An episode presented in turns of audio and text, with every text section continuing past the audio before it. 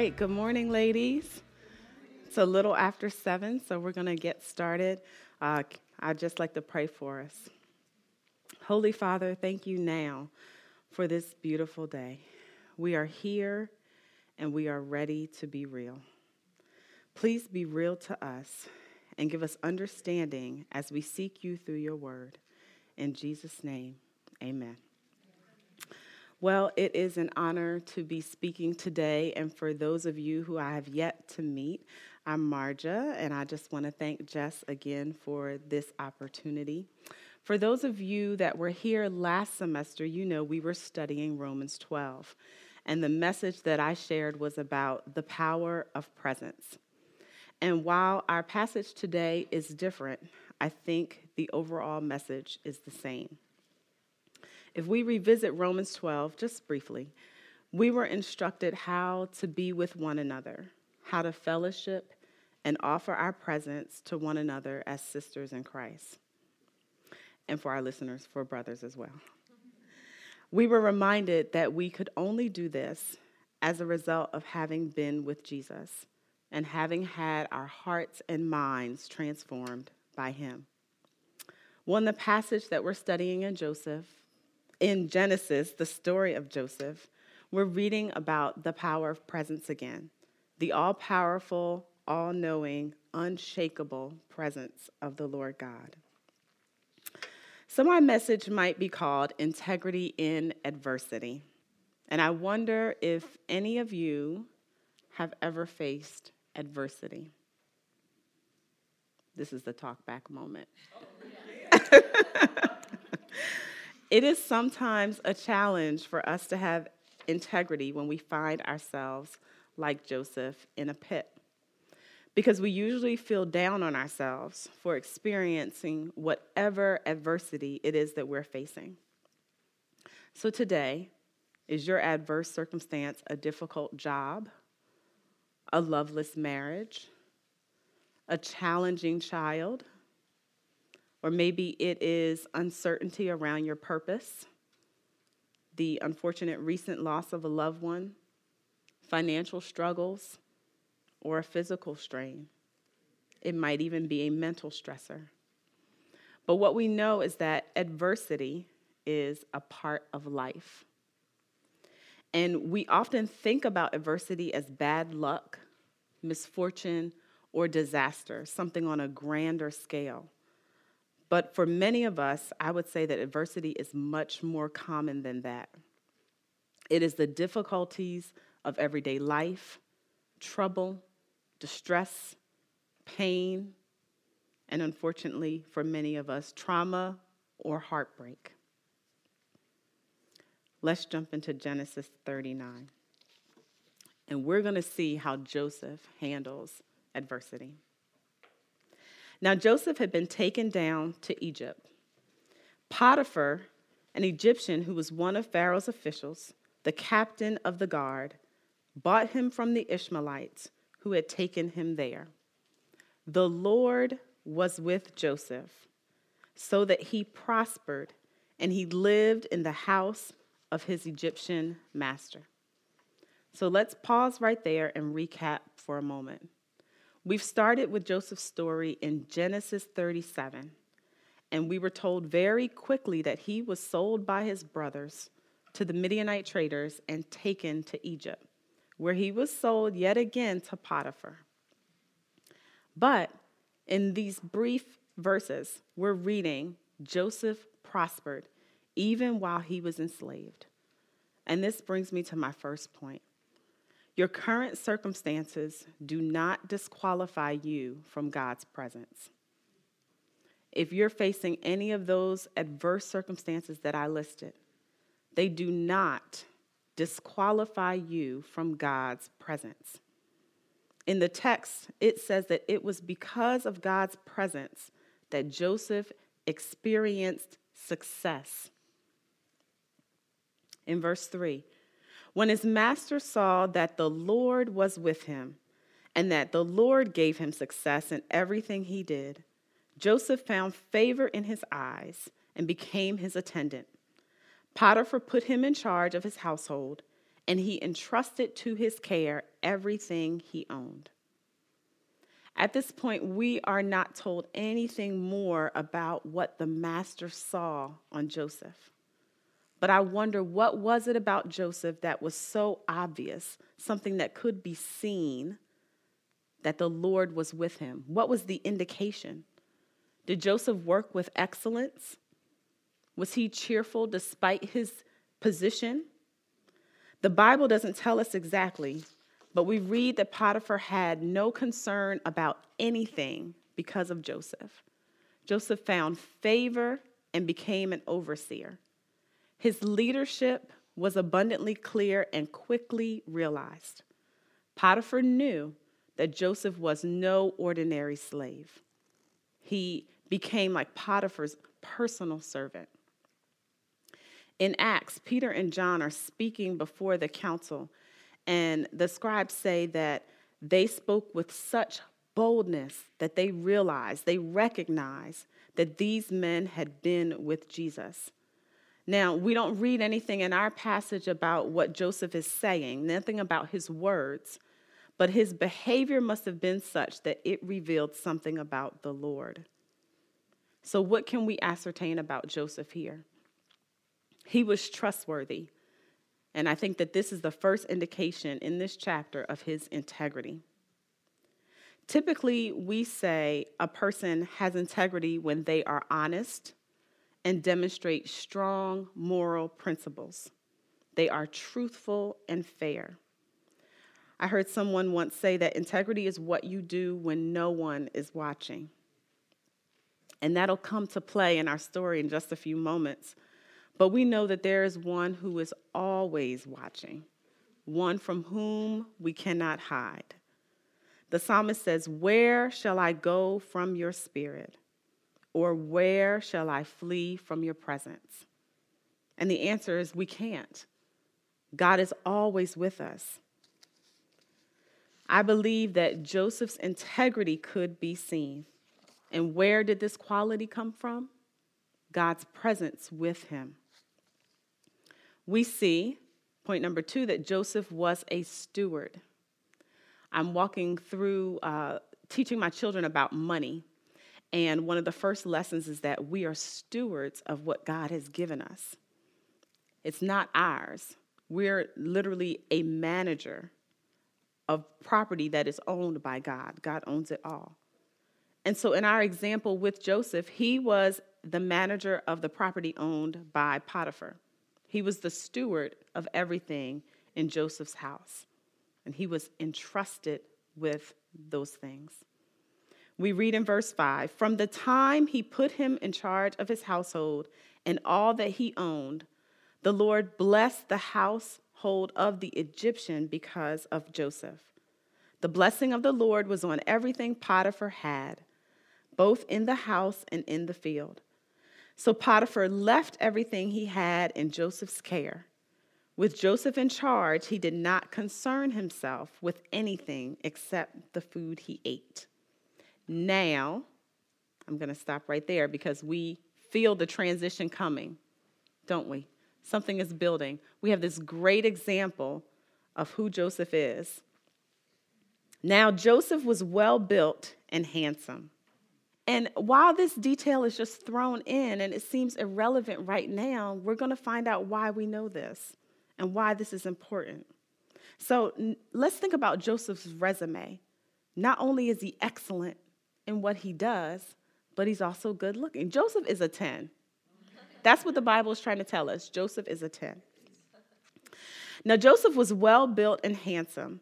And after a while, his master's wife took notice of Joseph and said, Come to bed with me. But he refused. With me in charge, he told her, My master does not concern himself with anything in the house. Everything he owns, he has entrusted to my care. No one is greater in this house than I am. My master has withheld nothing from me except you because you are his wife. How then could I do such a wicked thing and sin against God? And though she spoke to Joseph day after day, day after day, day after day, every day that ends in a Y, day after day, he refused to go to bed with her or even be with her. So we see that Joseph remained moral, though he was troubled daily with Potiphar's persistent wife tempting him. Joseph said, Because you are his wife, which I think indicates that Joseph clearly knew right from wrong. When we have integrity, it means just because we can do something doesn't mean that we should do it. There's almost a correlation here that we can make between integrity and worship, this day by day. Joseph says that if he was to uh, give in to her, that that lack of integrity would be wicked and sinful, not just against his master, but against God. So let me uh, provide you with another illustration to wrap our minds around this concept of integrity. Um, I mentioned my husband before. He's an architectural engineer, and integrity is not just a character concept, it is a concept in engineering, which refers to whether a building can sustain the load that is placed on it without breaking or deforming. So when we think about how we take that concept and apply it to a person, integrity translates to a person by us understanding the system or the manner in which they choose to live their lives. We don't have to make individual decisions of integrity when we lean into the structural system upon which we have built our lives. Joseph chose not to sin against God because that is the foundation upon which he had built his life. It was not a matter of her, of Potiphar's wife coming to him day after day after day, because he didn't have to decide each day that he was going to be a man of integrity, because he had built his life on godly principles. This is a passage that's often quoted, and I'm sure you all have heard it before. Watch your thoughts, for they become words. Watch your words, they become actions. Watch your actions, they become habits. Watch your habits, they become character. Watch your character, for it becomes your destiny. And I think in the story of Joseph, we see this progression fairly clearly.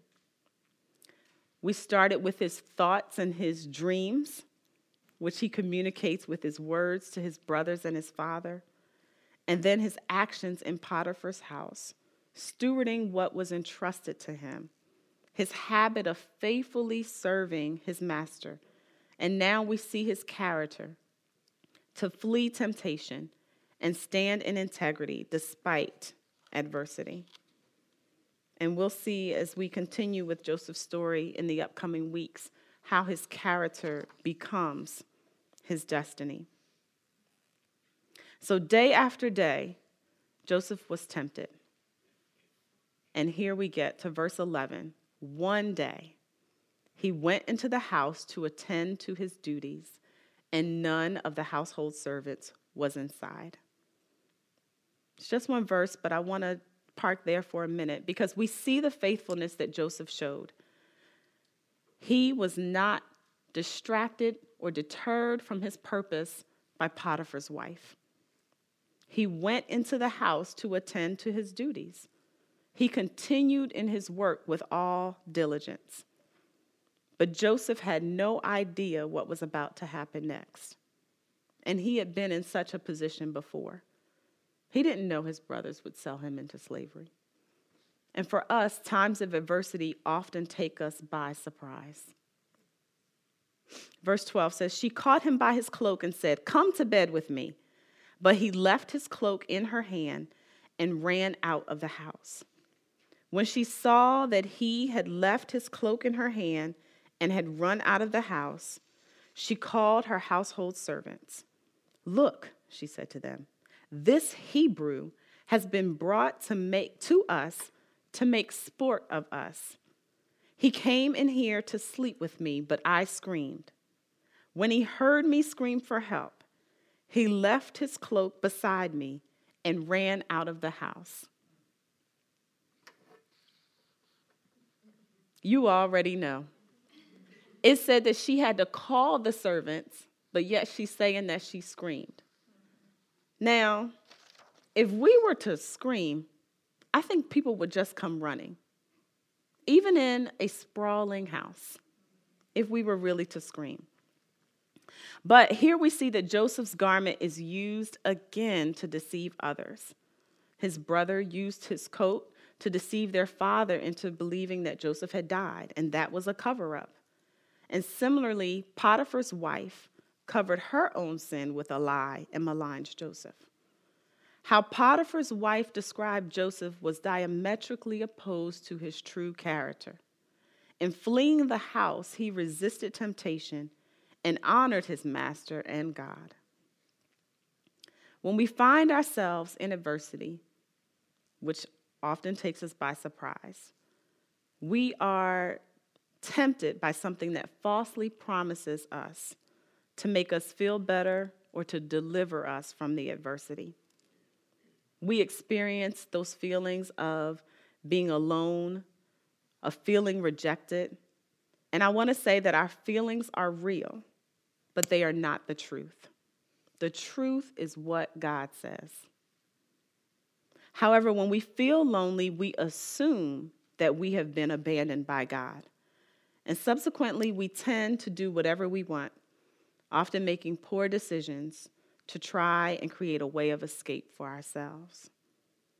It's at these times that we must examine what we truly believe about God. If we believe is God, that God is with us, we need to behave as such. Proverbs says that he, whoever walks in integrity, will be delivered. And the lesson for us here is that our integrity is demonstrated when we turn away from something that is desirable and turn towards God, recognizing Him as the source of every good thing and our exceedingly great reward.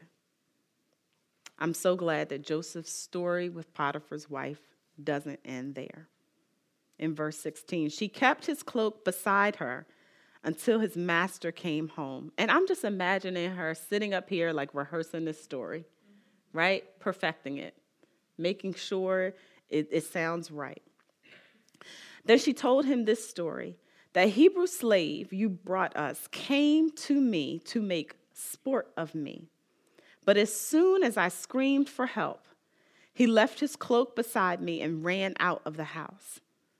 When his master heard the story his wife told him, saying, This is how your slave treated me, he burned with anger. Joseph's master took him and put him in prison, the place where the king's prisoners were confined. So now, not only has Joseph's garment been used against him yet again, he is the target of someone else's anger. First, it was his brothers, and now it is his master Potiphar. And I wonder if Joseph felt confined by the way he was being defined. Have you ever felt like that? Like your adverse circumstance, the adversity that you were dealing with, took over and became your identity? But the story doesn't end there. But while Joseph was there in the prison, the Lord was with him. He showed him kindness and granted him favor in the eyes of the prison warden. So the warden put Joseph in charge of all those held in the prison, and he was made responsible for all that was done there. The warden paid no attention to anything under Joseph's care because the Lord was with Joseph and gave him success in whatever he did. Joseph continued to be trustworthy through suffering in prison as an innocent man. And here he finds himself put in a leadership position again. This was only possible because God was with him. God made him successful. And I pray that this encourages you because I want to repeat external circumstances do not disqualify you from God's presence. Any situation you find yourself in does not invalidate the gifts God has given you. His gifts are irrevocable, irreversible. The Living Translation says it this way His gifts and call can never be withdrawn. Another translation would say God does not take back the gifts he has given or disown the people he has chosen. I'd like you to consider Proverbs 2. It said, For the Lord gives wisdom, from his mouth come knowledge and understanding. He stores up sound wisdom for the upright. He is a shield to those who walk in integrity, guarding the paths of justice and watching over the way of his saints. As the Lord was with Joseph, he is with you. As the Lord was with Joseph, he is with you. Say it with me. As the Lord was with Joseph, he is with me. Y'all not saying it. As the Lord was with Joseph, he is with me. So, right now, right in the midst of the adversity you might be facing, you can stand with integrity, believing, knowing, trusting that according to his word, God will be your shield that he will pour out favor on you for his purposes. In the name of Jesus. I'd like to close with three questions for you to discuss. What has God entrusted to you as his steward? What has God entrusted to you as his steward? That's question one. Question two What is God calling you to do that you want to give up on because you feel abandoned?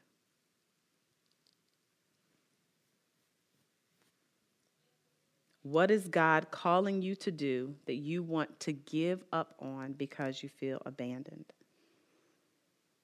And the final question, number three How might you stand with integrity in the midst of adversity?